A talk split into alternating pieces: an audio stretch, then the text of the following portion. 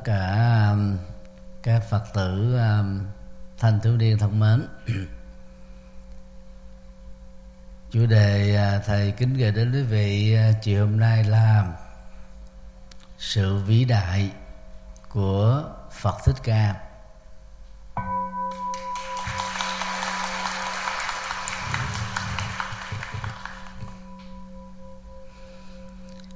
Hôm nay là ngày à, mùng 8 tháng 4 năm nhâm dần. Dòng ngày à, mùng 8 tháng 5 2022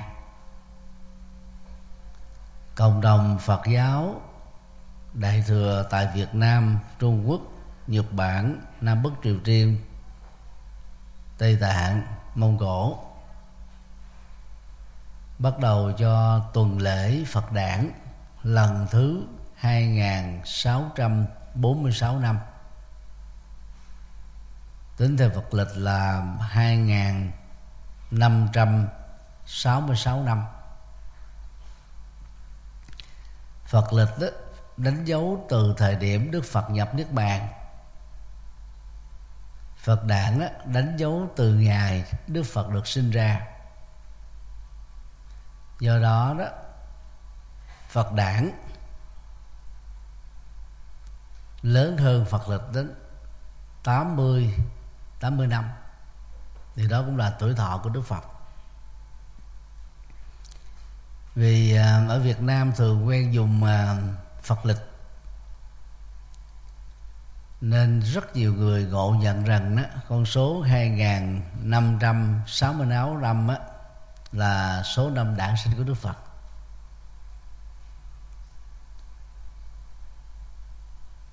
Ở chùa giác ngộ chúng ta đó, thì mình sử dụng luôn cả hai con số. Phật đản lần thứ 2646 năm.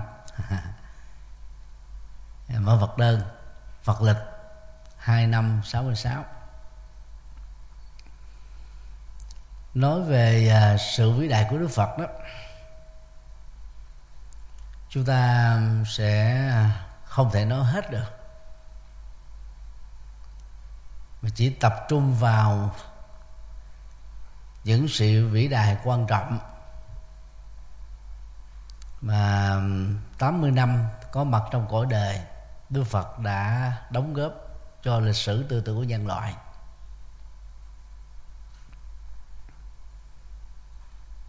Điều một sự vĩ đại về tư thế sanh. Tương truyền theo truyền thống văn hóa của ấn độ cổ đại, khi người mẹ chuẩn bị giai đoạn khai hoa nở nhụy, thường đi về quê ngoại đón nhận sự giúp đỡ của mẹ ruột mình, nhằm giúp cho việc sinh con được an toàn. Theo tập tục này đó, thì hoàng hậu ma gia lúc mang thai thái tử sĩ đạt tha gotama đầu tháng thứ 10 cùng với à, đoàn à, tùy tùng bao gồm ngự lâm quân và những người trợ giúp việc. Đi được à, phân nửa chặng đường đó, thì dừng lại ở vườn Lumbini. Nay đó thuộc về Nepal. Đó là vào một ngày trung tuần tháng 5 năm 624 trước Tây lịch. Thì thông thường á, vào thời điểm đó, nhiệt độ có thể lên đến à, 40 cho đến 42 độ C. Nhưng mà sách sử mô tả đó, ngay thời điểm Đức Phật được sinh ra tại vườn Lumbini thì khí hậu rất là mát lạnh. Mùa trồng hoa, mùa thi hoa, thông thường đó, kết thúc vào cuối mùa xuân. Nhưng mà năm đó đó, khí hậu nó không có nóng. À cho nên các hoa nở đó, nó kéo dài qua đến đầu của mùa hè cho nên cảnh trí tại vườn lâm tỳ ni. Có rất nhiều các loại cây cỏ rất đẹp. Bởi vì vườn lâm tỳ ni đó được cả hai hoàng gia chăm sóc. Thứ nhất á, là bên phía cha của đức phật đức vua xuất đô ra đá thường phiên âm là vua tịnh phạn. Và bên phía mẹ của đức phật là hoàng hậu Maya Devi trong ờ, bài kinh ờ, vị tần hữu thuộc kinh trung bộ, bài 123 Đức Phật có tự sự, đó là trong suốt 10 tháng mang thai đó, Hoàng hậu Maya Devi mẹ của ngài có những thay đổi vô cùng đặc biệt. Tức là không có bị à, những cái đau đớn. Mà thường à, ở à, tháng thứ bảy trở đi, người mang thai thường gặp phải. Cũng không có những cái thèm khác về vị chua, sự ăn, sự nuốt như trường hợp các bà mẹ mang thai, gặp phải. Về phẩm chất đó, thì hoàng hậu ma gia đó trở nên nhân từ hơn, hiền lương hơn, cao quý hơn, quan tâm đến thần dân hơn. Cho nên trong thời gian đó đó, bà đã đề nghị nhà vua Suddhodana mở kho thóc giúp đỡ cho lương dân và làm rất nhiều các việc an sinh xã hội. Thông thường theo y khoa hiện đại đó lối sống của người mẹ trong thời gian 10 tháng mang thai bao gồm á, thói quen ăn uống thói quen trang sức các cái thay đổi về tâm sinh lý. Nói chung là cá tính. Ảnh hưởng trực tiếp đến tính cách của thai nhi. Vì lúc đó đứa con đó bị động hoàn toàn. Tiếp nhận sự truyền trao sự sống thông qua cái nhau của người mẹ. Ở khoảng tầm à, tháng thứ sáu đó thì các tạng phủ đã được tượng hình. Các giác quan á, đã có, nhưng mà hoạt động là rất mờ nhạt bởi vì chưa được sinh ra. Cho nên Phật giáo nhấn mạnh về thai giáo, tức là khuyên các bà mẹ trong thời gian mang mầm sống 10 tháng cho một đứa con, không nên giận hờn, bực tức, hận thù, ganh tị, đấu đá hơn thua không nên lười biếng. Không nên ích kỷ. Trải nghiệm các cái phẩm chất cao quý như là tâm từ, tâm bi, tâm hỷ, tâm xã tâm vô ngã, tâm vị tha, tâm bao dung, tâm quảng đại, tâm tha thứ, tâm phụng sự, tâm nắm gót tâm tán dương. Và nhiều phẩm chất sống cao quý khác. Thì lúc đó đó cái lối sống tích cực đó nó đã ảnh hưởng đến và nó có cái khuynh hướng dẫn dắt cho cá tánh của đứa con. Chứ lúc đó vào người mẹ à, hút thuốc dùng ma túy đam mê cờ bạc dễ giận dễ hờn cao có quát tháo thì chắc chắn là tính cách của con ít nhiều bị ảnh hưởng. Nhưng mà ở đây đó cái vĩ đại của đức phật đó đó là ảnh hưởng ngược lại người mẹ. Điều đó là rất hiếm có. Lúc hoàng hậu ma gia đang dạo vườn lumini, bà giơ cái cái tay phải lên, nắm lấy một cái nhánh cây Asoka phiên âm là cây vô u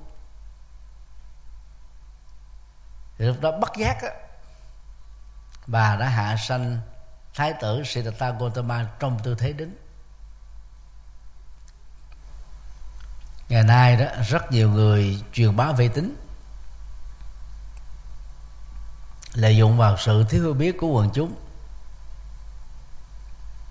nhằm thu hút á, những người mê tín đến. Thì ta thường đưa ra lý thuyết sai ở nơi tôi ở có cây vô u có nơi nó có 13 cây vô u à, xuất hiện. Đó là những cái loại nấm nó nhỏ nhỏ không thể thấy bằng à, cặp mắt thường mà phải thấy bằng hiển vi. À, đó là các loại nấm là do vì cái ô nhiễm à, ô nhiễm không khí. Tác động với các quá chất vốn có đó, đó nó tạo ra những cái loại nấm mà báo chí không biết đưa tin loạn xạ về những cái loại vô ưu tào lao đó. Nó làm cho cái hiện tượng thắc mắc đó, đổ dồn đi tới những chỗ đó xem. Bái lại những cái cây tào lao loại vốn là loại nấm ô nhiễm đó, trở thành cây vô ưu. Vô ưu tức là cây Asoka là một chủng loại cây cổ thụ ở Ấn Độ. Cây này đó về bản chất đó, là không có hoa. Cho nên đó, dù có một ngàn năm hai ngàn năm ba ngàn năm vốn là chủng loại không hoa thì cũng sẽ vĩnh viễn là không có hoa. Ngoại trừ chúng ta làm biến đổi gen của nó giống như nho, ta biết đổi gen. Nó làm cho trong hạt nho không còn hạt nữa.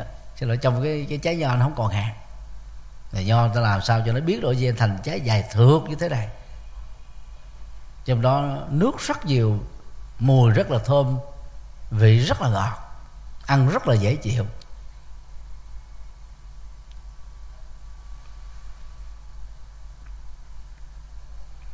Cách đây ba năm á thì báo chí Hoa Kỳ đưa tin là có một cậu bé sinh ra trong tư thế đứng. Và cậu bé ấy đi được bập bẹ một vài bước đầu đời mà không cần ai phải đỡ. Thì nhờ truyền thông hiện đại chúng ta biết đến hiện tượng này một hiện tượng vô cùng quý hiếm. Thì đức phật đó, nó tự sự trong bài kinh vị tần hữu thuộc kinh trung bộ thứ 123 đó lúc sinh ra là ngài sinh trong thế đứng và còn đi được bảy bước. Mặt hướng về phía bắc.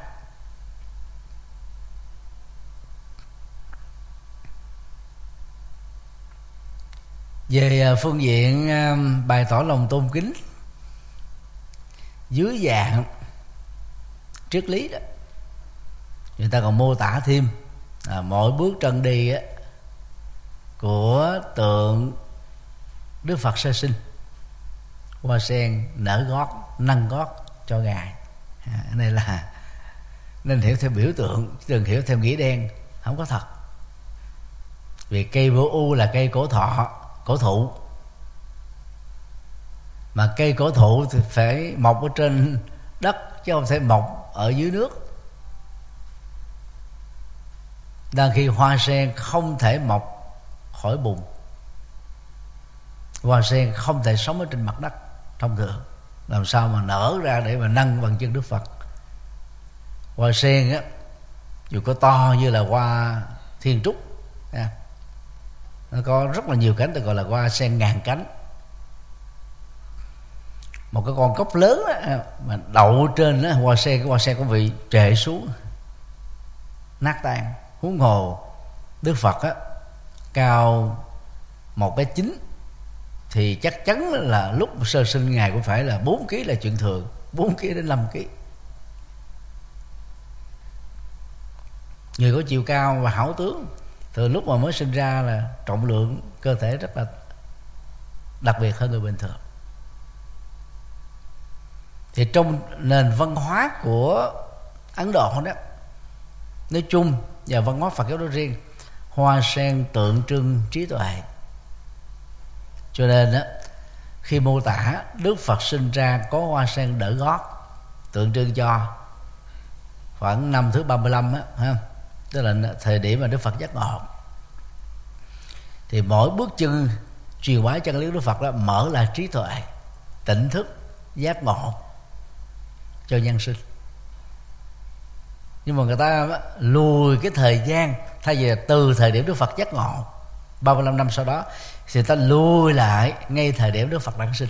Và mô tả là khi sinh ra đó, mỗi bước chân của ngài có hoa sen đỡ gót.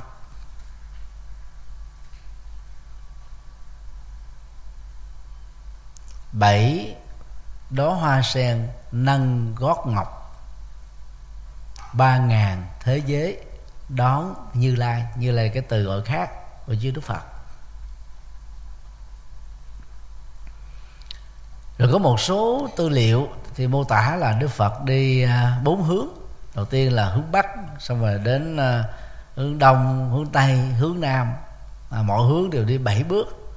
À, thực ra đi có hướng đó, hướng bắc. Còn cái con số 7 là tượng trưng cho sự trọn vẹn. Thay vì nói là những bước chân truyền bá chân lý của đức phật á, mang lại trí tuệ trọn vẹn giác ngộ trọn vẹn thoát khỏi sợ hãi lo lắng căng thẳng bất an. Thì người ta nói đức phật đi bảy bước hoa sen nở nâng gót.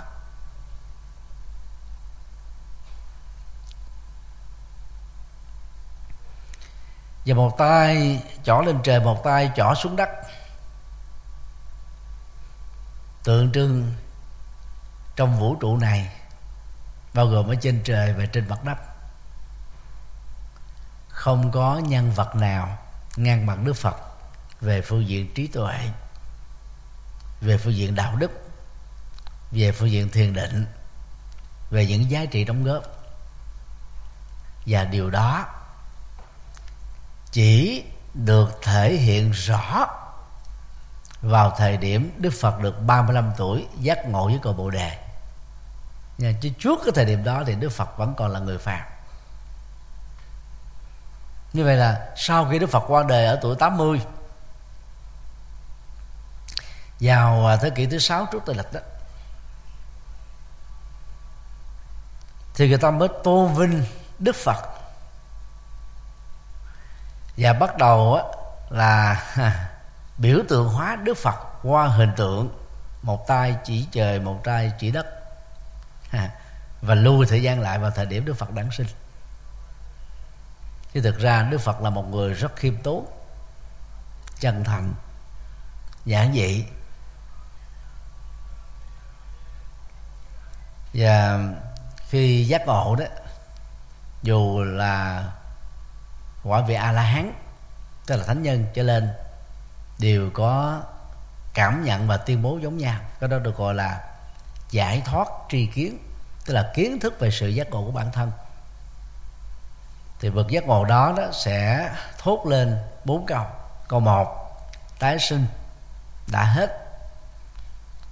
Câu hai, hạnh thánh, đã thành. Câu ba, việc nên làm, đã làm. Câu bốn, không còn trở lại sanh tử này nữa.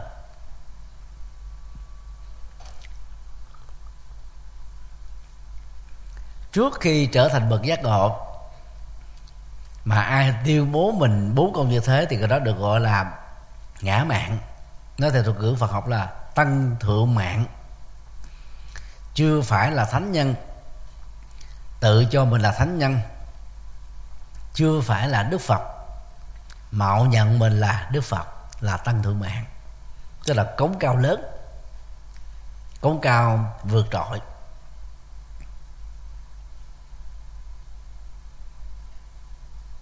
Cho nên là sự đản sinh của đức phật dưới à, cây cổ thụ vô ưu là một hiện tượng lạ, hiếm có trong lịch sử nhân loại. Và thường các bậc siêu vĩ nhân đó, bên cạnh các hiện tượng lạ đó, thì cuộc đời đó của các nhân vật đó, khi trưởng thành cũng rất là đặc biệt và kỳ thú và đây là trường hợp của đức phật thích ca mâu ni.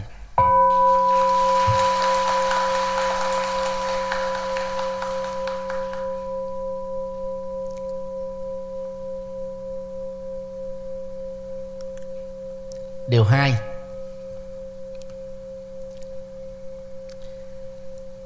Sự vĩ đại về yêu nước và thương dân.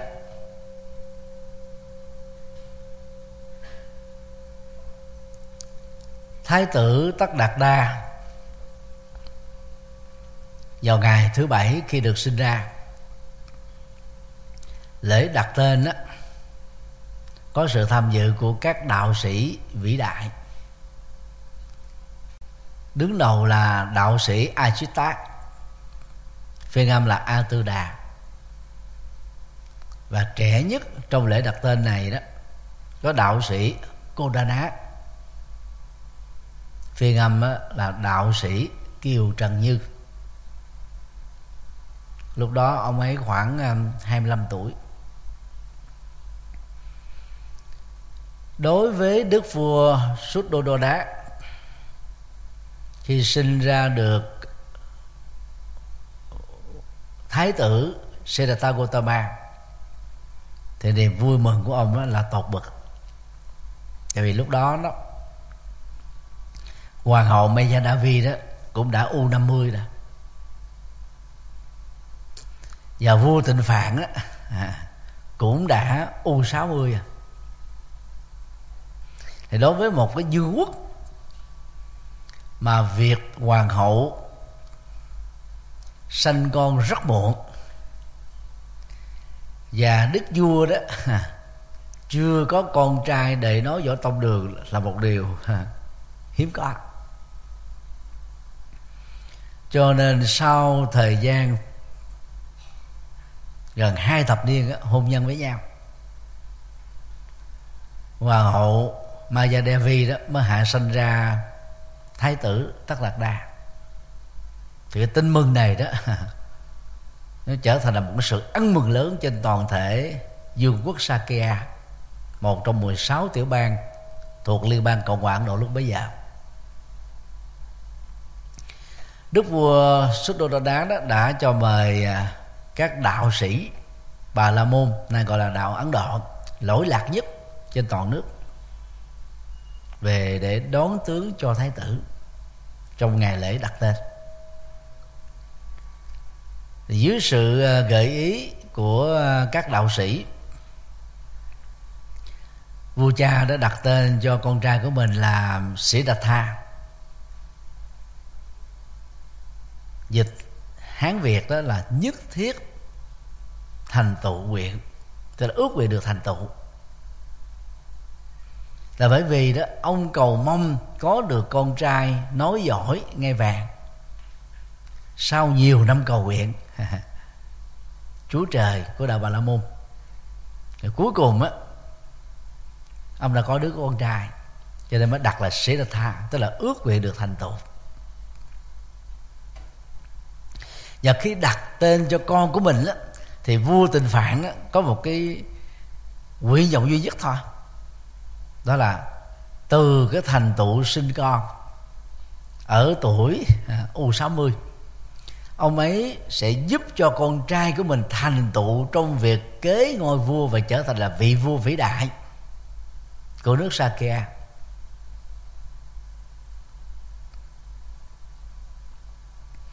Thì ngay cái ngày đó đó, đạo sĩ Achita đó đưa ra hai khả năng. Thứ nhất nếu làm chính trị, thái tử sĩ Siddhartha Gautama nó về sau sẽ trở thành là trưởng luân thánh vương Chakravarti trong tiếng Bali. Tức là vua có khả năng thống nhất giang sơn về một mối. Tức là từ 16 tiểu bang thống nhất trở thành là ha, một vương quốc ta. Đó là một vị vua có năng lực lớn. Nếu chọn con đường tâm linh thì thái tử sĩ đạt tha gotama sẽ trở thành nhà tâm linh vĩ đại nhất.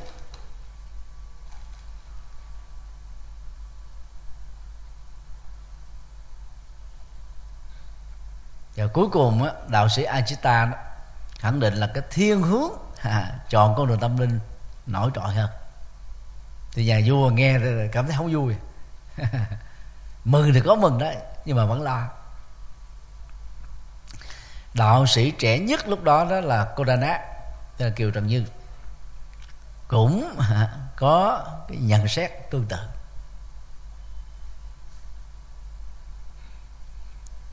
Để giữ chương ờ, thái tử Siddhartha với đề sống thế tục, mà đỉnh cao nhất là dương quyền.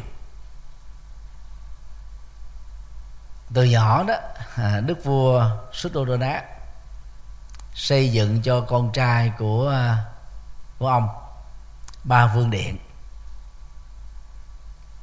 Cho đến thời điểm hiện nay đó, thì các nhà khảo cổ học đức, khảo cổ học anh mới tìm kiếm được khai quật được hai trong số ba dương điện đó. Một cái đó nằm ở trong uh, vương thành Kavalavastu phiên âm là ca tỳ la vệ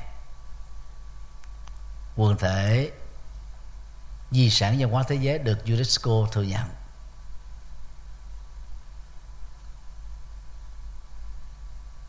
Và cách đó khoảng ờ, 16 cây số đường chi bay còn hơn chút. Thì ở cái địa danh mà ngày nay đó nó thuộc về Ấn Độ. Có tên gọi là Siddhartha Naga. Naga có nghĩa là khu vực. Siddhartha đó là tên của Đức Phật đấy. Thì các nhà khảo cổ học đó, khai quật được một vương điện thứ hai. Còn vương điện thứ ba đó thì vẫn chưa ra tìm được uh, dấu vết ba vương điện này đó dành cho thái tử Siddhartha cho ba mùa. Mãn Độ và Nepal đều giống nhau.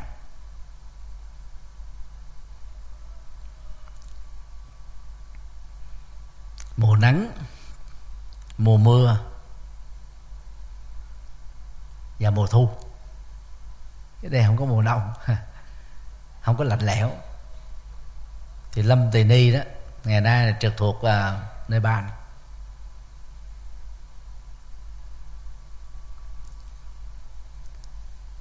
16 tiểu bang của Ấn Độ à, gộp lại là rất lớn. Bao gồm luôn như tính theo địa dư chính trị ngày nay đó bao gồm luôn nước Afghanistan Pakistan Bangladesh Bhutan Nepal. Đó, năm nước này cộng với nước Ấn Độ. Thì dầu á nhà vua lo ngại rằng là con trai của ông theo lời đón tướng của các đạo sĩ vĩ đại à, chọn con đường tâm linh. Cho nên việc xây ra ba dương điện á mục đích là để cho thái tử Siddhartha hưởng thụ các hạnh phúc trần đời để quên đi cái lý tưởng đó. Cho nên đó, từ hồi nhỏ cho đến năm 29 tuổi cách giáo dục của hoàng gia Sakya đó là không cho thái tử Siddhartha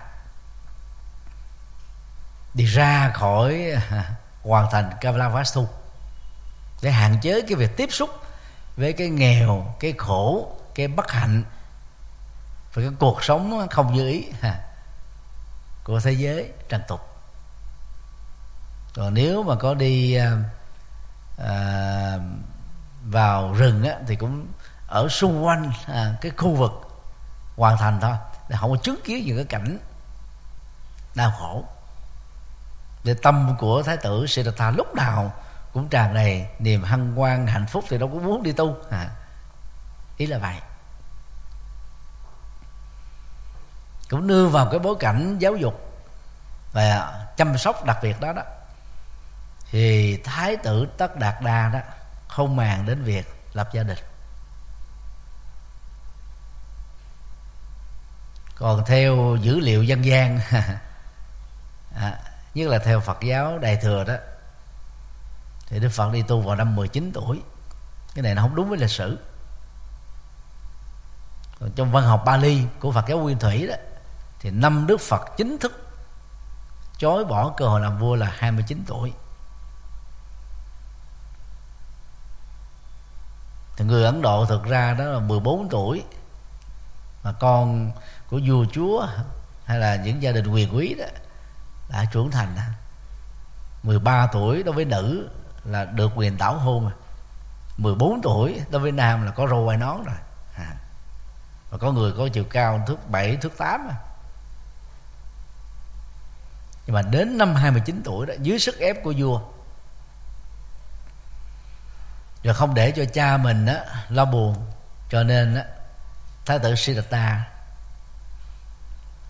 đã đành theo cái tập tục lúc bấy giờ đó là chọn vợ và người được chọn trong lễ chọn á, vợ tương lai đó là công chúa Yosodhara phiên âm là Gia Du Đà La. Thì đây là một nhân vật mang lại cho thái tử Siddhartha đó sự tâm đầu ý hợp rất đặc biệt.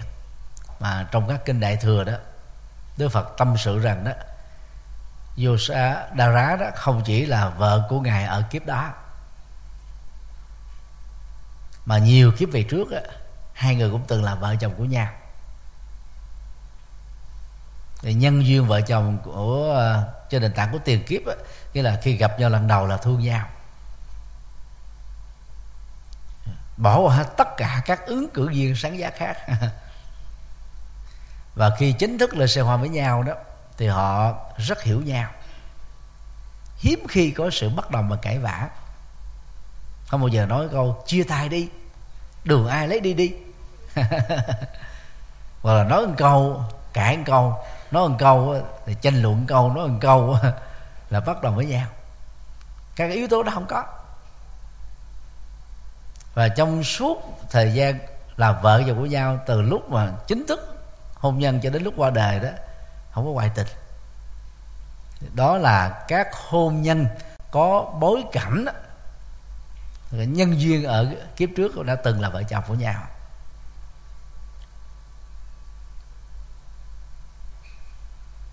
Thì một số dữ liệu dân gian á, người ta nói là thái tử tất đạt đa có ba vợ. Rồi giống như bao nhiêu vương tử, hoàng tử, thái tử trong thời cổ đại. Ngày thời cổ đại đó với vua chúa đều là những người có cơ hội và được quyền thậm chí là đặc quyền đa thê.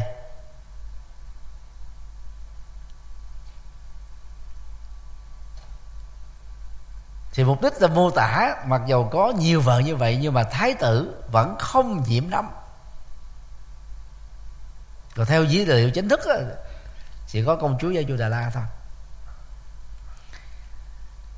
Cuộc hôn nhân của thái tử Siddhartha Gautama với công chúa Yasodhara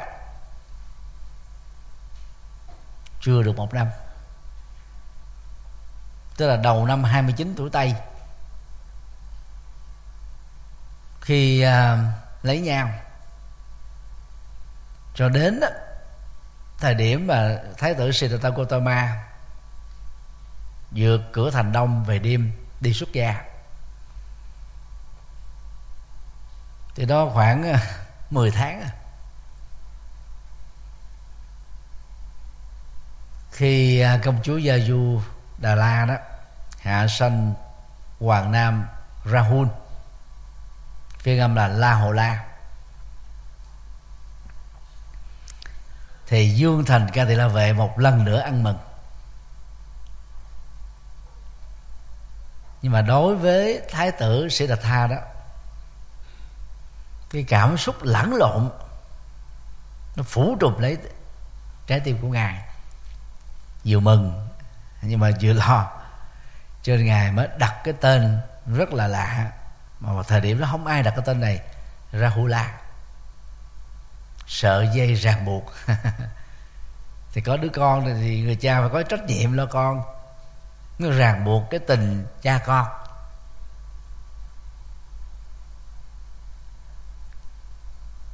Thường á con cháu vua chúa và các quan cũng như là các đại gia đặt tên á, luôn là những tên đẹp tên ấn tượng. Nhưng mà thái tử tất đặt đà lại chọn cái tên là rahula hay là rahul cái phát âm á, cái chữ a đứng cuối á, thì là trở thành a câm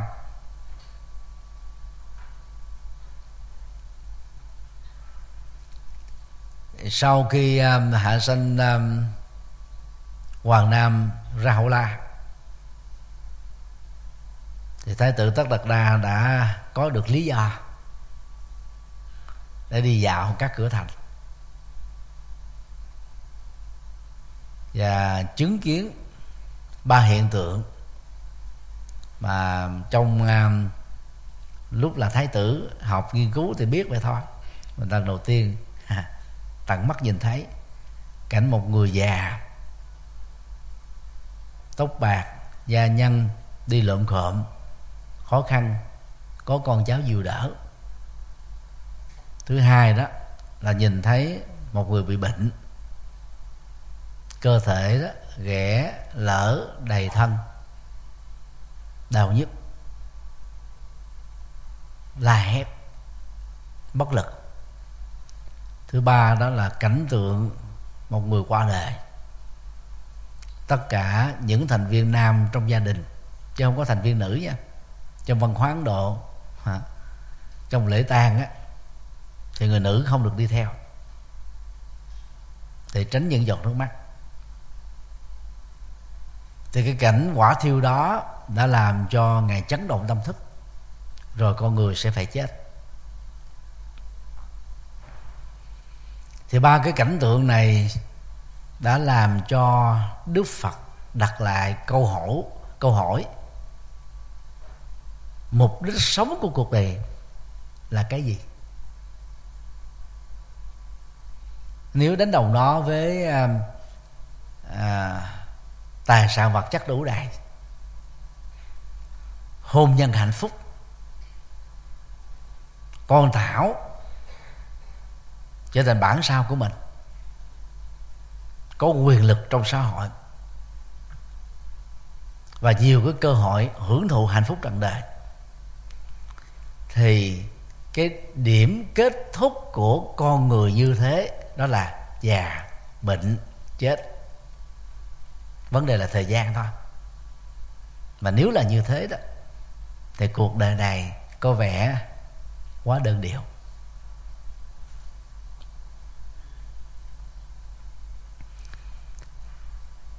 Trong văn học dân gian đó, người ta khắc họa cái câu chuyện đối thoại giữa đức phật thích ca, khi còn là thái tử, với à, người trợ lý cha nát phiên âm là sa đặc sa nặc giải thích về sự già, sự bệnh, sự chết cho thái tử siddhartha gautama nghe. Cái điều này là không có chân lý cho quý vị không có sự thật. Mình nói là trợ lý, chứ thực ra là người hầu. Mà người hầu trong văn hóa ấn độ cổ đại, cho đến thời cận đại này, đều là người thuộc giai cấp cùng đinh mà gia cấp cùng đinh đó, không có cơ hội đi học. Không có hiểu biết lấy đâu có kiến thức. Mà giải thích cho thái tử Siddhartha nghe về hiện tượng à, sinh học của sự già sự bệnh sự chết không thể được. Còn thái tử được cũng giống như bao nhiêu à, thái tử hoàng tử ở các à, triều đình. Trên quả địa cầu này trong thời cổ đại đón nhận được sự giáo dục đẳng cấp nhất toàn nước từ các bậc thầy lỗi lạc nhất. Về sức mạnh quân sự đó thì phải học đánh kiếm học bắn cung học à, kể ngựa học đấu võ đài để giữ vững biên cương bờ cõi và cũng là cái sức mạnh sức mạnh quân sự thời đó là sức mạnh của cơ bắp của anh hùng trên các chiến trận bắt chiến bắt thắng. Do vì hư cấu á, người ta làm cho cái giá trị thông minh đặc biệt của đức phật nó bị giảm đi. Đức phật trở thành như một à, thái tử không biết gì hết ngớ ngớ ngáo ngáo. Tự trong hoàn thành đi ra rồi nhìn thấy cái đó rồi không hiểu cái này là hiện tượng gì mới được giải thích mới hiểu. Nó không đúng. Chứng kiến đức phật mới bị sốc tội tập. Tức là cái giáo dục và lối sống ở trong ba dương điện bị đanh quay bởi nào là các cái đoàn vũ công rồi à, ca múa sướng hát rồi các cái rượu ngon thức ăn ngon để làm cho đức phật quên đi. À lý tưởng đi xuất gia thế thôi như rồi những thứ này đó đã không à, nếu chưa được đức phật cho nên đức phật đã quyết định không trở thành nhà chính trị. Mà theo tiềm năng á, ngài có thể thống nhất 16 tiểu bang trở về một mối à, tức là thống nhất đất nước.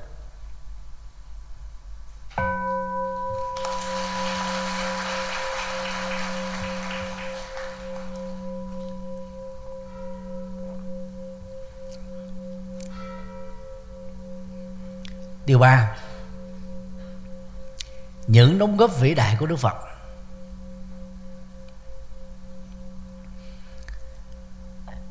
Kể từ lúc ờ, trở thành đạo sĩ,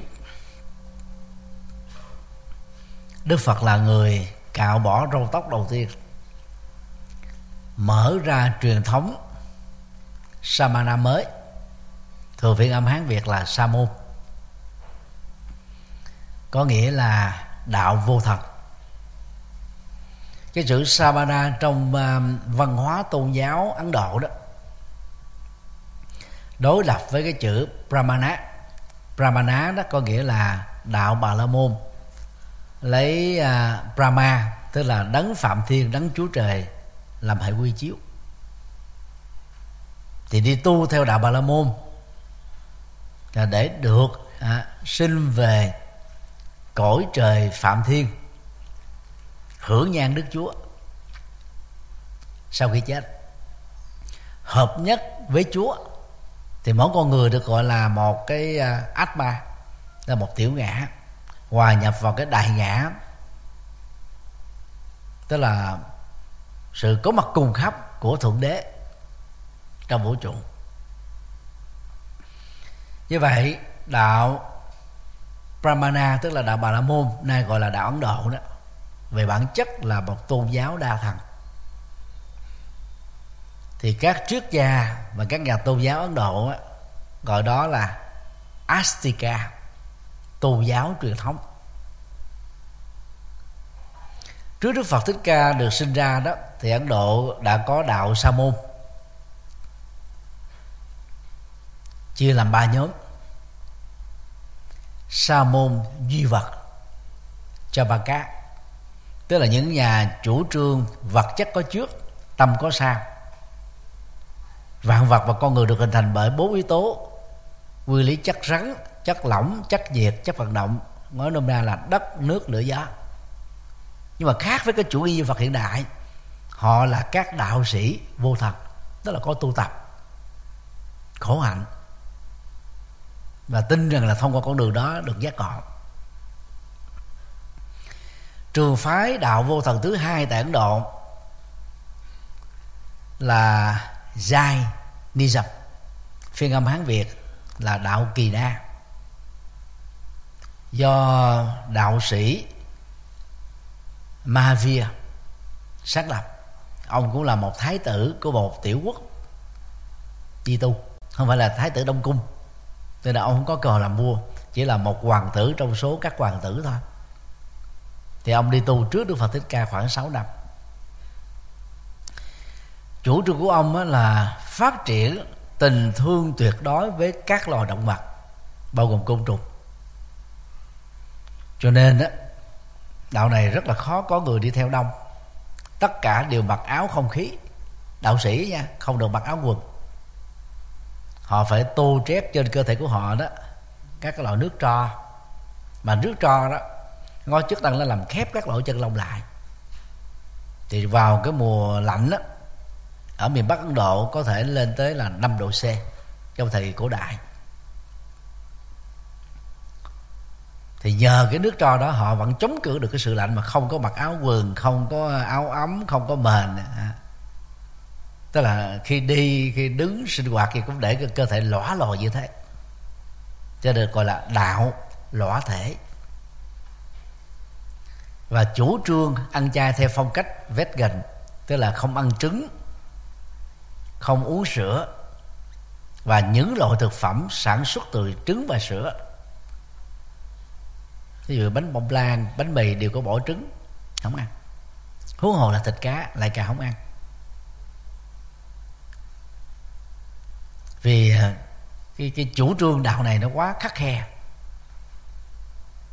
cho nên số lượng tín đồ đó không có nhiều mặc dù đạo này hiện nay vẫn đang tồn tại tại ấn độ.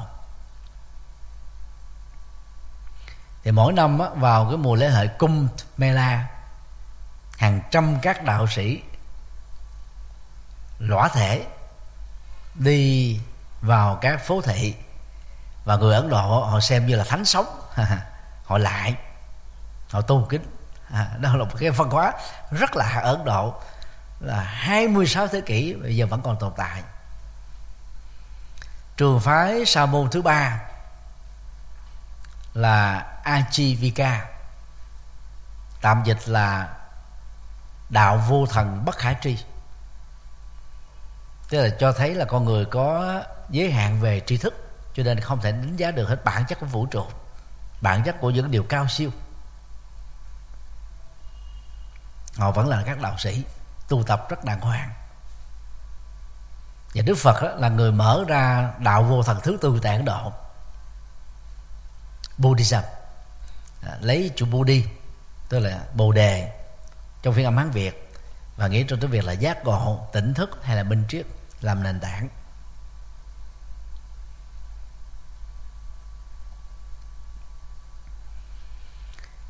So với ba trường phái đạo vô thần có trước, đạo phật vượt trội hơn.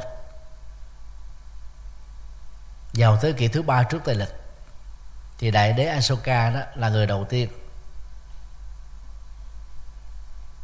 phái một phái đoàn truyền đạo từ Ấn Độ sang Tích Lan. Mà trưởng phái đoàn đó là hoàng tử Mahinda tức là con trai của đại đế Asoka.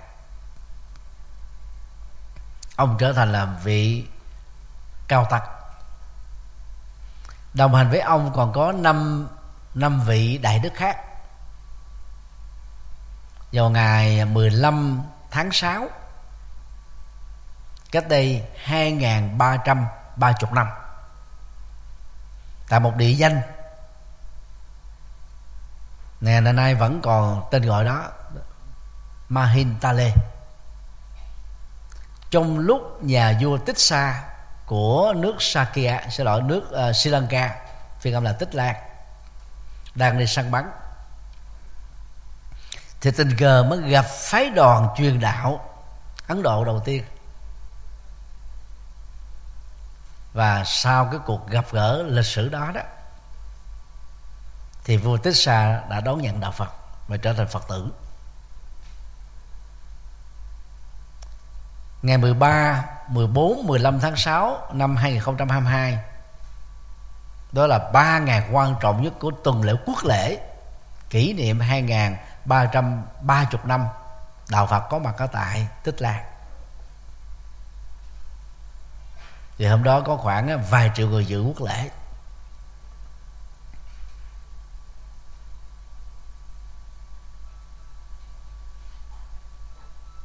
Thì trong suốt 45 năm truyền bá chân lý đó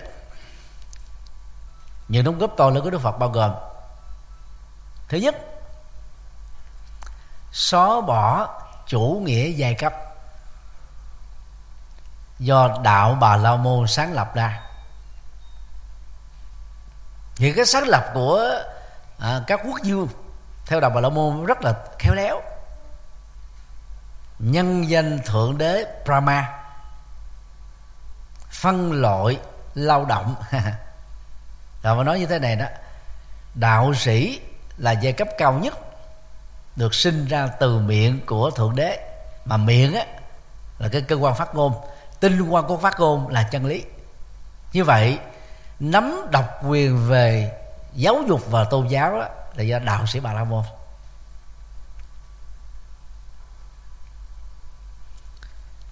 Còn giai cấp sắc đế lệ tức là giai cấp vua chúa và quân sự đó thì sinh ra ha, từ cái vùng ngực của thượng đế.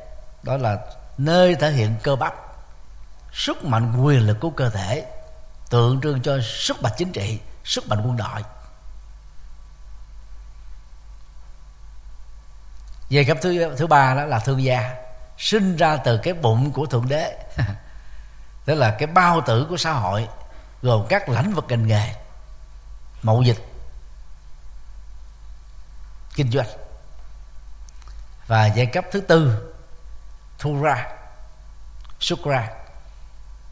Là giai cấp phiên âm là Thủ Đà La sinh ra ở bàn chân ở này thấp nhất của cơ thể và cũng là cái nơi chịu cái lực của toàn cơ thể. Cho nên đó từ lúc sinh ra đó họ sẽ phải làm nô dịch, làm ô xin, làm nô lệ cho ba giai cấp trên. Nếu thái tử Siddhartha Gautama không đi tu đó, thì ông sẽ trở thành vị vua Chakravarti. Thống nhất dân sơ về một mối, thì bốn giai cấp này nó vẫn còn y nguyên nữa không có thay đổi được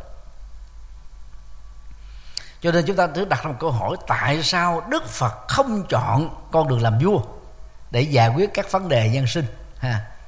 Theo cái cách thức là quy thủ quốc gia đều phải làm. Bởi vì đức phật dư hiểu dầu có làm vua vĩ đại cỡ nào đi nữa, thì cái sức ảnh hưởng đầu tiên đó là trên toàn nước Sakya nhỏ bé của ngài. Mà muốn thống nhất dân sự về một mối thì phải giấy khởi chiến tranh phải đánh bại quân đội của 15 ha, tiểu bang còn lại thì biết bao nhiêu người chết. Thì cái đó nó còn gọi là chính nghĩa nữa hay không? Cho nên đức phật đã chọn con đường tâm linh để ngài cải cách xã hội bằng con đường tâm linh. Và cái công việc của ngài đó có thể nói đó là hoàn tất được 50% thì trong 45 năm truyền bá chân lý, Đức Phật độ được 8 trên tổng số 16 vị vua của 8 tiểu bang. Bao gồm lớn nhất là Bangkok phiên âm là Ma Kiệt Đà. Nó được xem là trung tâm quyền lực chính trị, kinh tế, văn hóa, giáo dục, tôn giáo. Này là tiểu bang Bihar. Thì thời Đức Phật đó là tiểu bang mạnh nhất.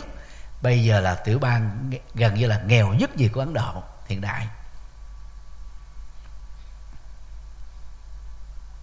80 các phần trăm các Phật tích là nằm trên tiểu bang này. Nên xóa bỏ giai cấp.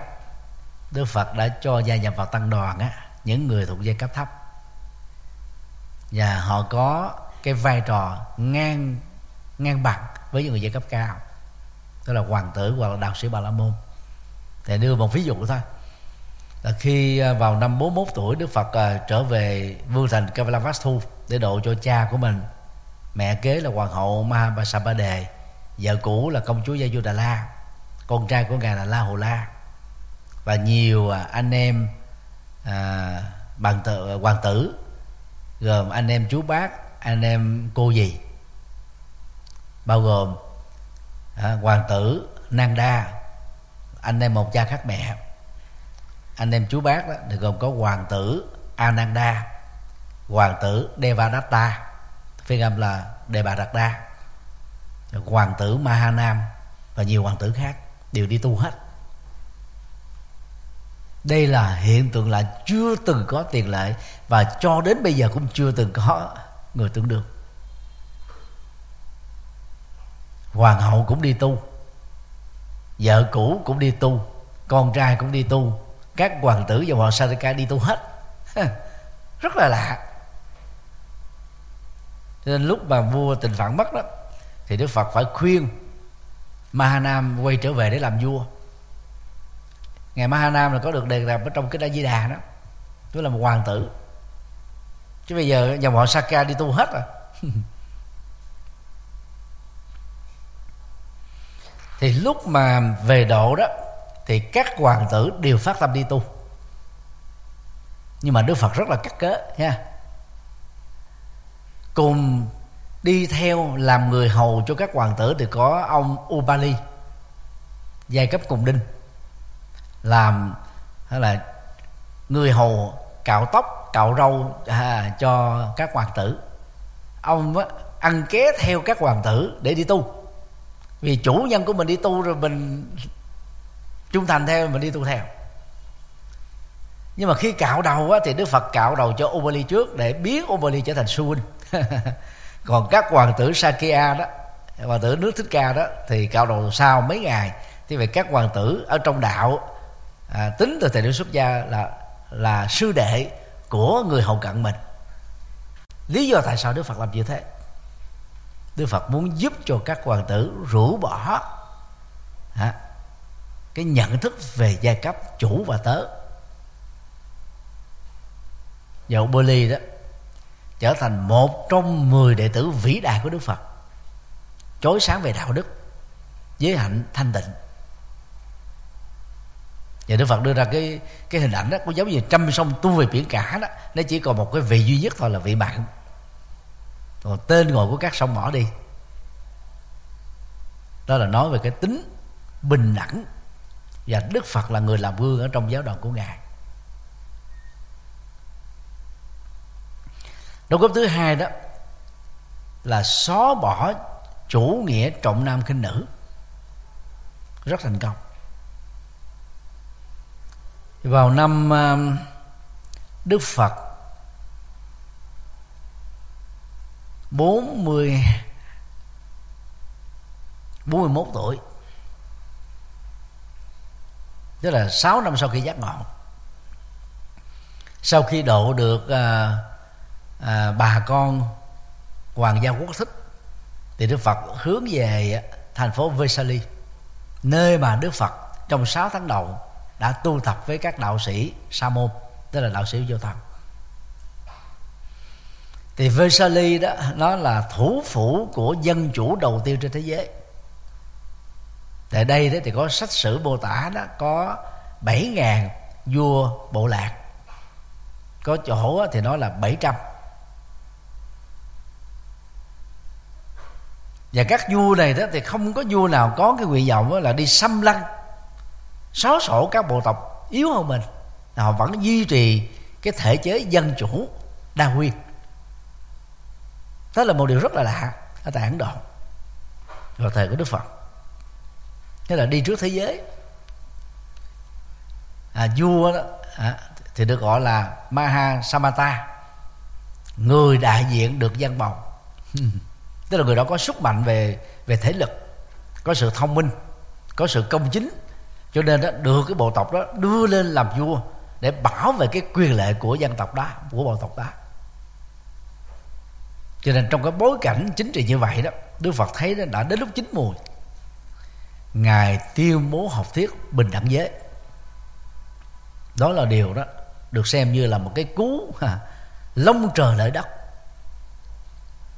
trong bối cảnh xã hội ấn độ cổ đại và cũng như là khắp nơi trên thế giới. Thì cách thức đức phật dàn xếp để cho nó có một cái cái cơ hội cho người nữ đi xuất gia vốn là không thể chấp nhận trong các truyền phái tôn giáo bao gồm tôn giáo chánh thống Astika đạo Bà La Môn đa thần hay tôn, tôn giáo phi chống Dasika các đạo sa môn vô thần. Chưa từng có tiền lệ.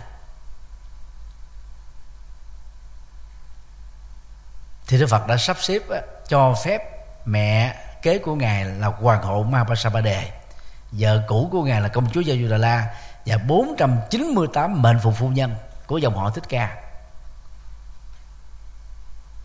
đi gần 500 cây số.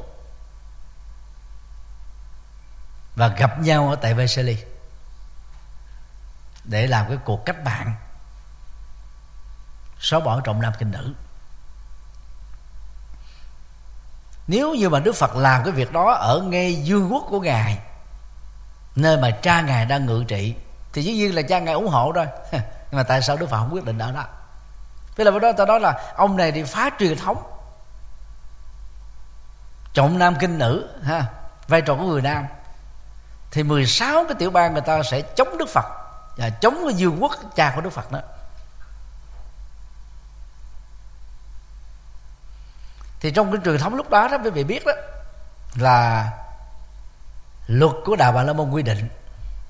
Sau này nó được ghi nhận ở trong cái bộ luật tên là Manu Smithy thì lúc đó đưa ra đó, tam tòng. Khi chưa lên xe hoa, tức là còn còn là con gái đó, thì con gái lệ thuộc vào cha. Cha đặt đâu thì con gái phải làm theo, phải ngồi đó. Khi lên xe hoa làm vợ của một người đàn ông, thì người vợ lệ thuộc vào chồng. Nếu chẳng may chồng mất sớm, mất trước, thì vợ phải lệ thuộc vào con trai trưởng, tức là người mẹ đó phải lệ thuộc vào con trai trưởng. Và có một số nơi đó thì người vợ đó phải được chôn sống theo người chồng. Thì cái tập tục đó nó rất là ghê rợn, ha. Chồng mà chết thì vợ sẽ được chôn theo trong tư thế còn sống để thể hiện sự chung thủy với chồng. Và người vợ đó chỉ làm có ba nhiệm vụ thôi thứ nhất là chăm sóc bao tử cho chồng, cho con và các thành viên trong gia đình, tức là làm bếp đúc. nhiệm vụ hai đó, người vợ đóng vai trò làm mẹ, giáo dục đạo đức cho các con ở nhà. Nhiệm vụ thứ ba đó là coi sóc chuyện ở trong nhà, chứ không có làm chuyện ngoài phố. Cho nên sau 6 giờ chiều là phụ nữ không được quyền ra đường. Suốt một cuộc đời của phụ nữ là không được đi học. Cũng không được đến đền đền thờ nữa. Rất là bất công. Chỉ làm công việc à, nội trợ thôi. Và bản chất là thất nghiệp vì không có cơ hội đi làm ăn buôn bán gì ngoài ngoài đường á. Tất cả chợ búa cho đến bây giờ tại ấn độ à, nếu quý vị đi sang ấn độ rồi thì quý vị sẽ thấy đó. Ở chợ chỉ có đàn ông thôi đàn ông bán và đàn ông đi mua còn phụ nữ không có. Chỉ có một số phụ nữ bây giờ gọi là cách thân thì họ đi ra chợ mua. Có thỉnh thoảng một vài người đứng bán, nhất là phụ nữ nhà nghèo. Còn 98% là ở chợ, chỉ có người nam bán, người nam mua. Họ buôn bán cũng rất là đơn giản, không có lựa gì hết trơn á. Ví dụ mình lại mình mua ký nho, nha. Cái người bán người ta sẽ lấy, bỏ vô đăng ký ờ, đăng ký xong rồi bán mua ví dụ như là năm năm trái chuối thì họ chỉ cắt năm trái thả lên họ cân gọi là bán theo trái chứ không có lựa. Cái người bán đưa cái gì thì người mua nhận cái đó. Nó rất là lạ. Thói quen người ấn độ vậy đó.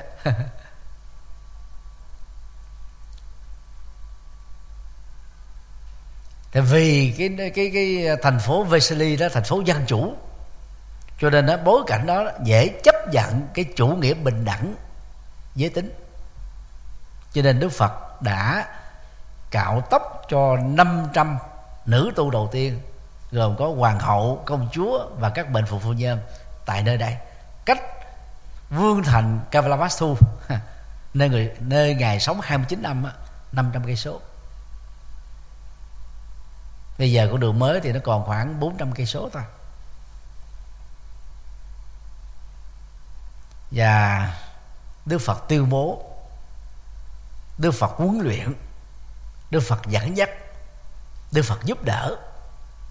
Những người nữ mù chữ, dù là con vua chúa à, con à, trí thức à, con có các đại gia, các chính trị gia, thì người nữ không được quyền đi học, đều là mù chữ hết.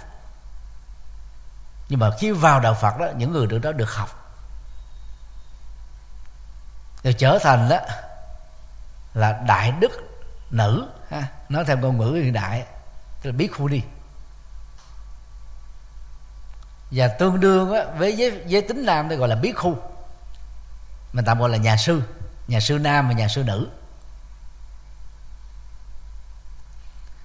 Được huấn luyện đạo đức được huấn luyện thiền định được huấn luyện trí tuệ được giảng kinh thuyết pháp được đi độ cứu nhân độ thế được đi vào xã hội. Không có bất cứ một giới hạn nào. Thì đó là một cái truyền thống chưa từng có tiền lệ cho đến thời điểm mà đức phật ra đời. Cho bây giờ đó nhiều tôn giáo cũng không có à, giáo sĩ nữ như à, đạo công giáo à, đạo tin lành. Ở, ở anh giáo là một cái nhánh phái tách ra từ công giáo. Thì cách đây khoảng à, mười mấy năm mới bắt đầu có linh mục nữ nhưng mà Vatican là nơi quản lý công giáo trên toàn cầu thì đâu chấp nhận linh mục nữ. Một vài nhánh giáo phái của ấn độ giáo ngày nay thì cho phép người nữ đi tu. Là mới gần đây thôi. Còn đức phật đã làm công việc đó 26 thế kỷ trước. Rất tiếc là đạo phật đó có mặt ở phương tây đó quá muộn. Thế kỷ thứ 19 chứ mới được khoảng trăm năm chục năm nay thôi. Chứ nếu mà có sớm đó thì cái cuộc cách mạng à, văn hóa rồi cái cách mạng bình đẳng giới đó nó không phải là chậm cho đến vào thế kỷ thứ 17 đâu. Phải sớm hơn trước. Thì như vậy là người nữ sẽ có cơ hội đóng góp nhiều hơn cho nhân loại này. Thì Đức Phật nói đó, người nữ là mẹ của các vĩ nhân. Người nữ là mẹ tất cả những bậc thánh. Người nữ là mẹ của nhân loại. Cho nên người nữ cần phải được tôn trọng. Người nữ phải được tạo điều kiện giúp đỡ người nữ có được cơ quyền đóng góp. Và gánh vác những vai trò thuộc về sở thích hay cái quyền tự quyết của chính họ.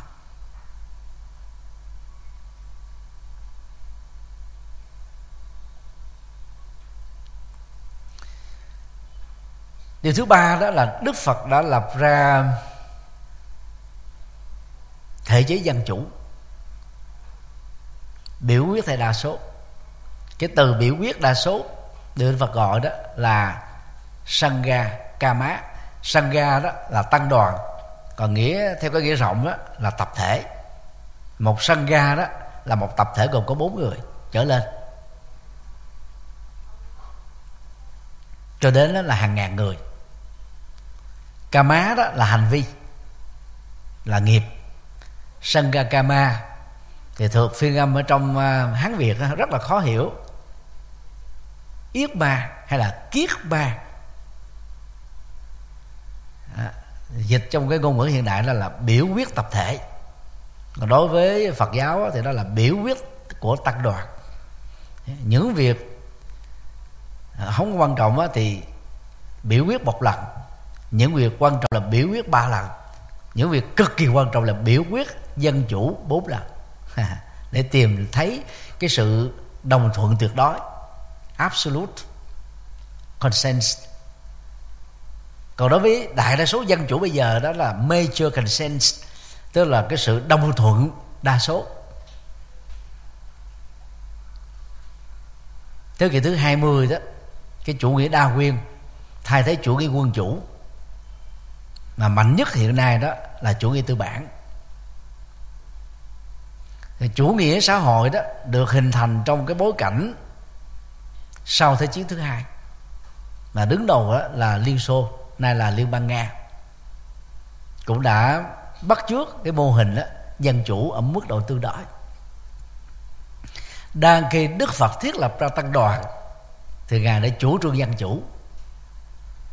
Và từ năm thứ 12 kể từ khi ngài giác ngộ, tức là năm ngài được 30 cho là 47 tuổi, thì Đức Phật mới thiết lập ra các quy định mà chúng ta gọi là vinaya, tức là luật luật đạo đức.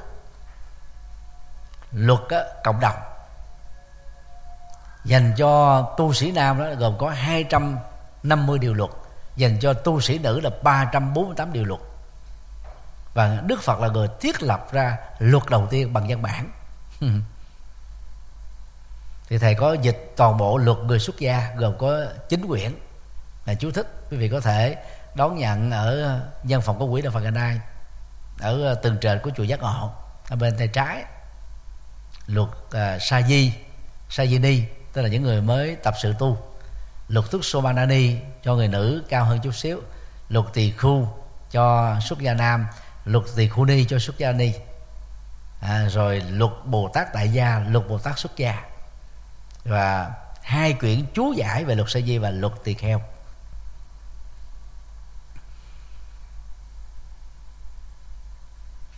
Cho nên đó tất cả mọi việc đức phật không tự quyết đức phật à, yêu cầu tập thể biểu quyết. Và khi biểu quyết tăng đoàn đã được thực hiện xong đó thì đức phật cũng không ngoại lệ làm theo. Đó là mô thức dân chủ đầu tiên. Cho nên trước khi đức phật qua đời đó người em chú bác của đức phật đó cũng là trợ lý 24 năm của ngài. Đó là thầy Ananda. Phiên âm hán Việt là thầy A Nan có bộ nhớ tuyệt vời. Nhờ đó mà chúng ta mới có còn được đó là ba mươi mấy ngàn bài kinh hiện nay. Trong tổng số 84 ngàn bài kinh Đức Phật thuyết giảng suốt 45 năm. Thầy Ananda mới hỏi Đức Phật đó, khi Đức Phật đang còn á, vài tiếng đồng hồ nữa là trút bỏ hơi thở cuối đời tại Kusinaga là sau khi ngài qua đời đó ngài đề cử ai lãnh đạo giáo hội này? Đức Phật nói ta không đề cử ai hết đó giáo hội này sẽ được tiếp tục tồn tại theo thể thức dân chủ tăng đoàn quyết định chung. Thì về sau này Trung Quốc dựng ra cái câu chuyện á Đức Phật trao y bác cho A La Hán Ca Diếp, Thánh nhân Ca Diếp. Cho đó là không có lịch sử.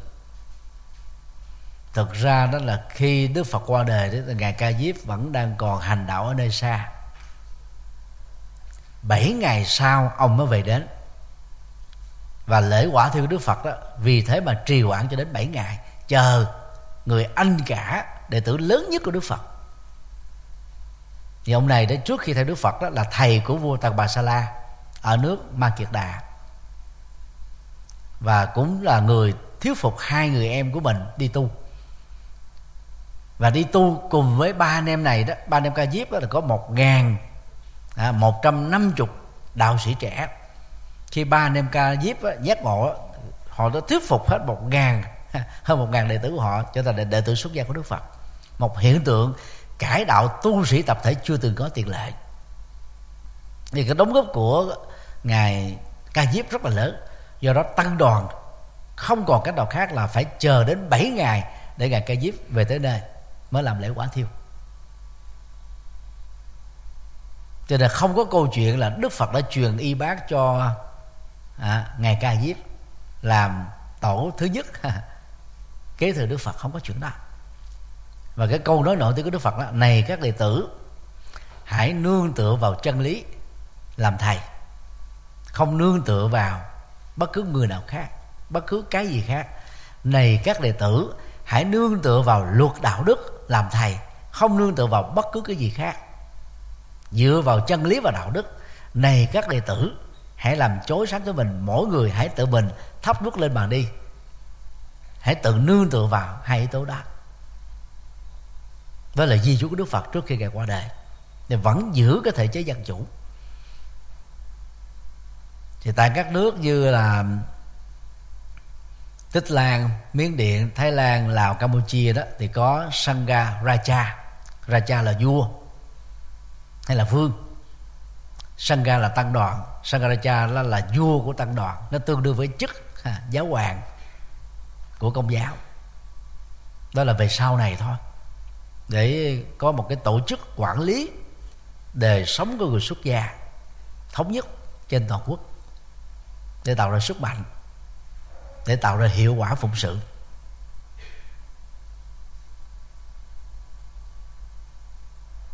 Còn thời đức phật và lúc ngài qua đời thì ngài di chúc là không nên lập tăng đoàn à, lập giáo hội, mà tăng đoàn đó biểu quyết dân chủ theo đa số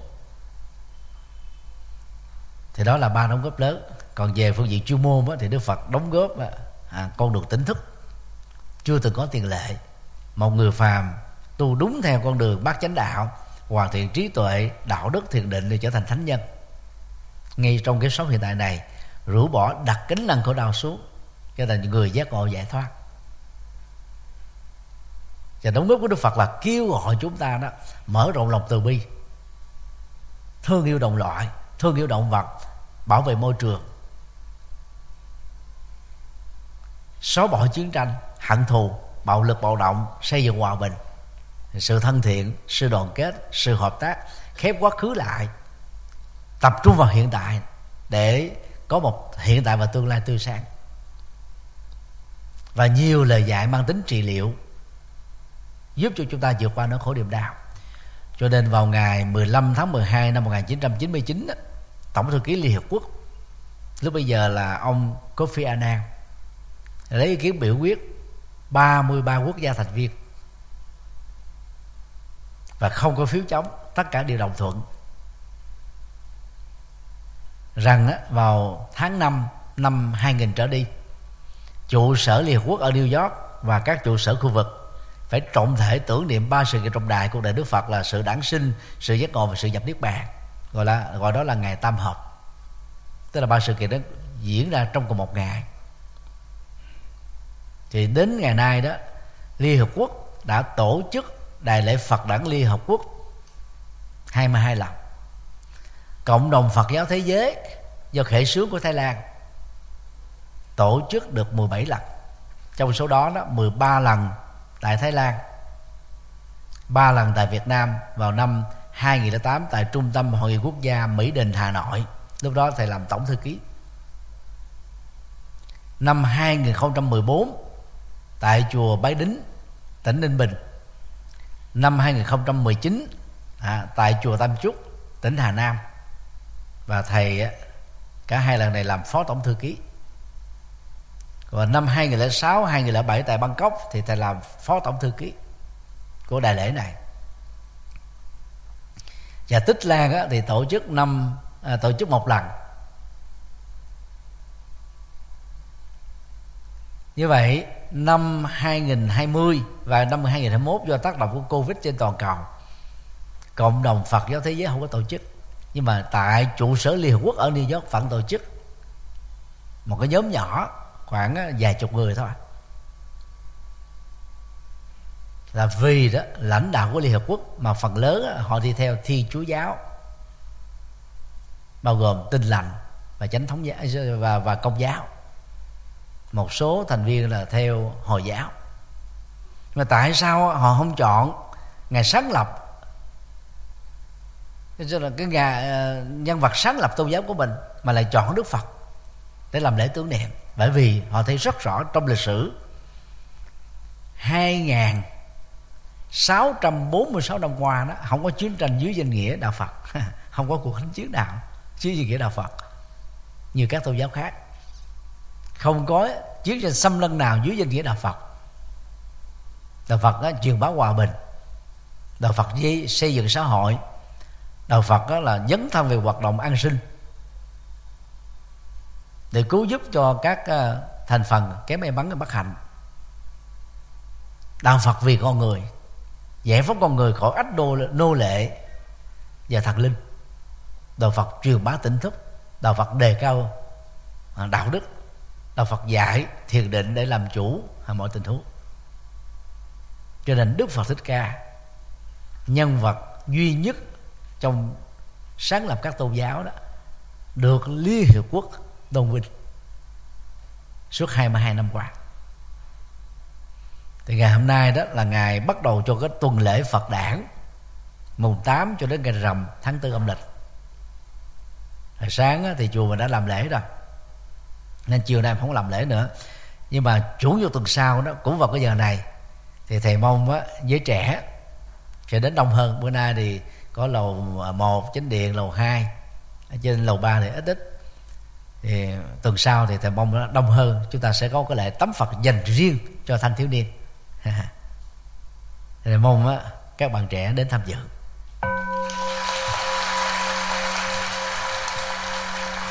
Thứ bảy tuần sau đó đó là ngày 14 âm lịch.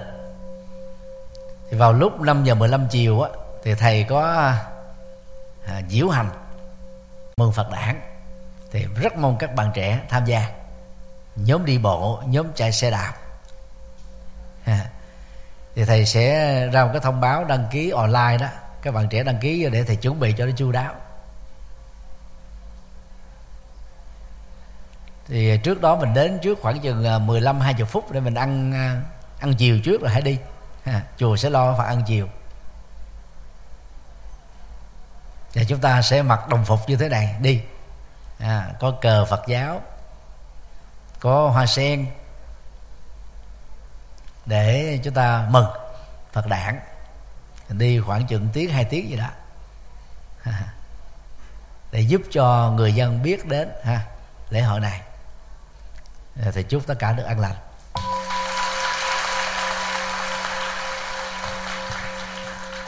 Luôn tiện thầy cũng xin thông báo ở chùa là có à, bốn ban đạo ca.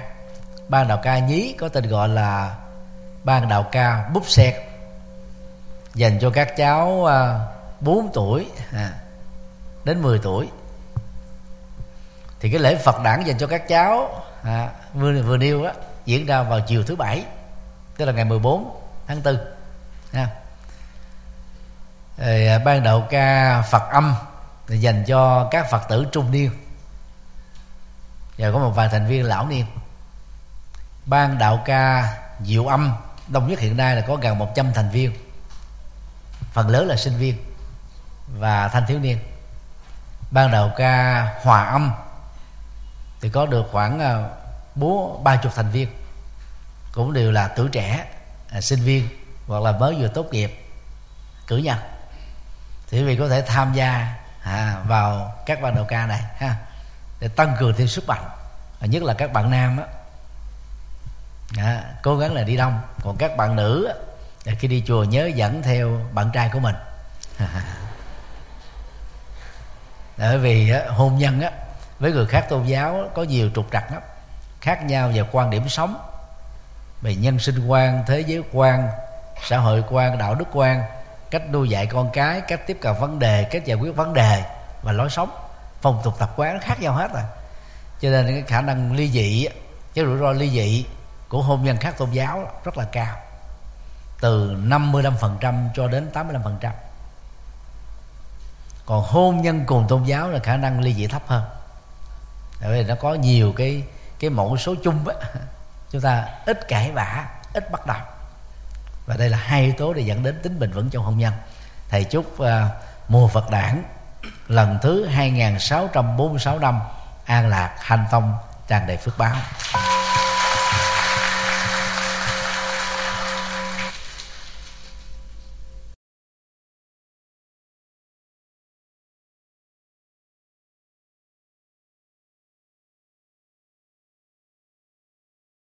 Thư vận động xây dựng chùa Quan Âm Đông Hải, tỉnh Sóc Trăng.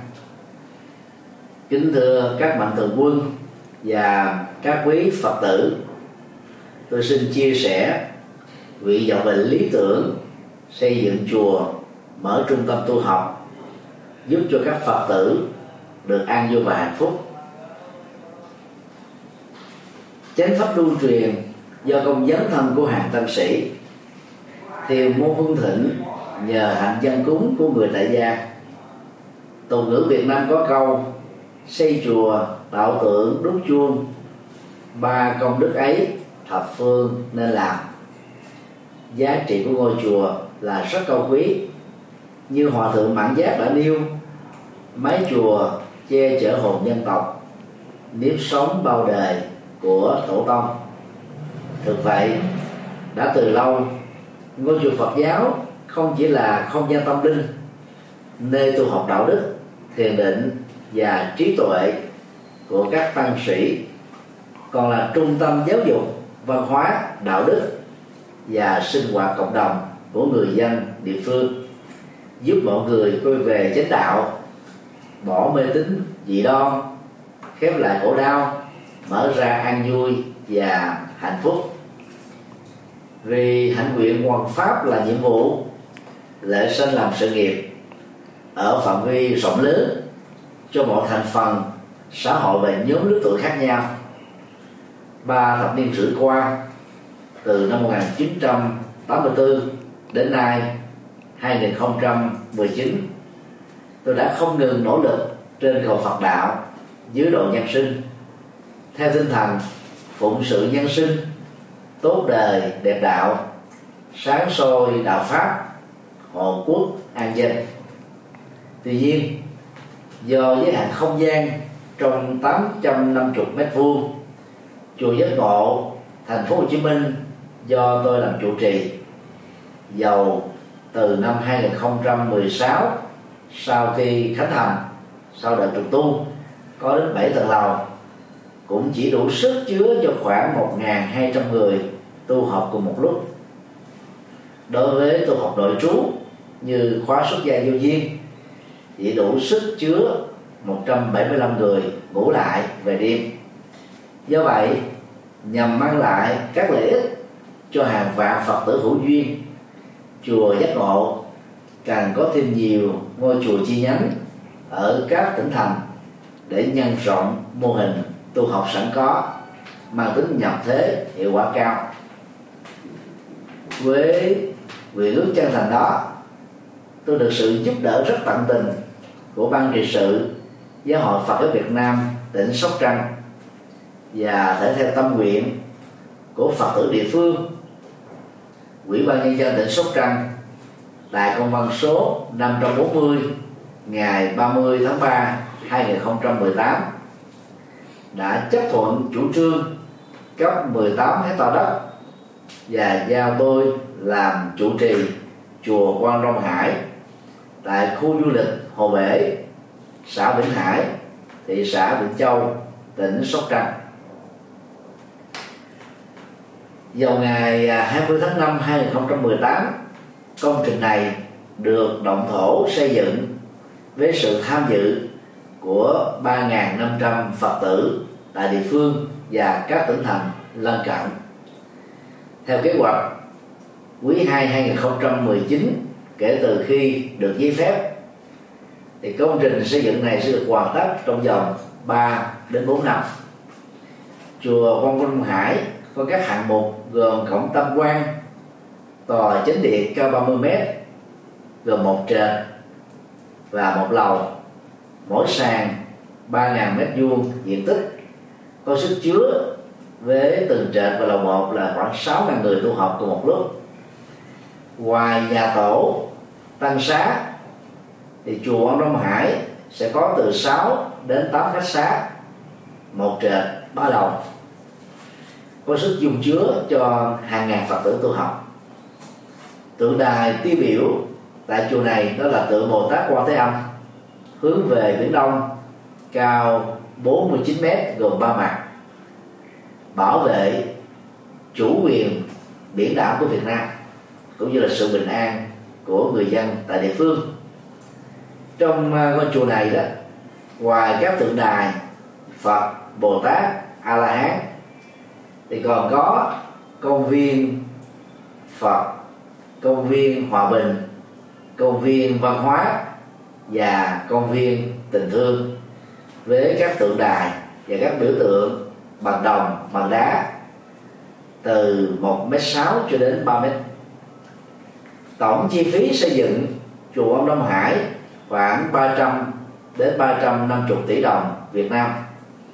Khi hoàn thành, đây sẽ là trung tâm tu học lớn, phát triển Phật giáo, thực tập tỉnh thức, trải nghiệm từ bi, có khả năng phục vụ từ 5 đến 6 ngàn Phật tử tu học đời trú cùng lúc tôi cho rằng Phật sự to lớn mang tầm vóc phụng sự nhân sinh cho hàng vạn người.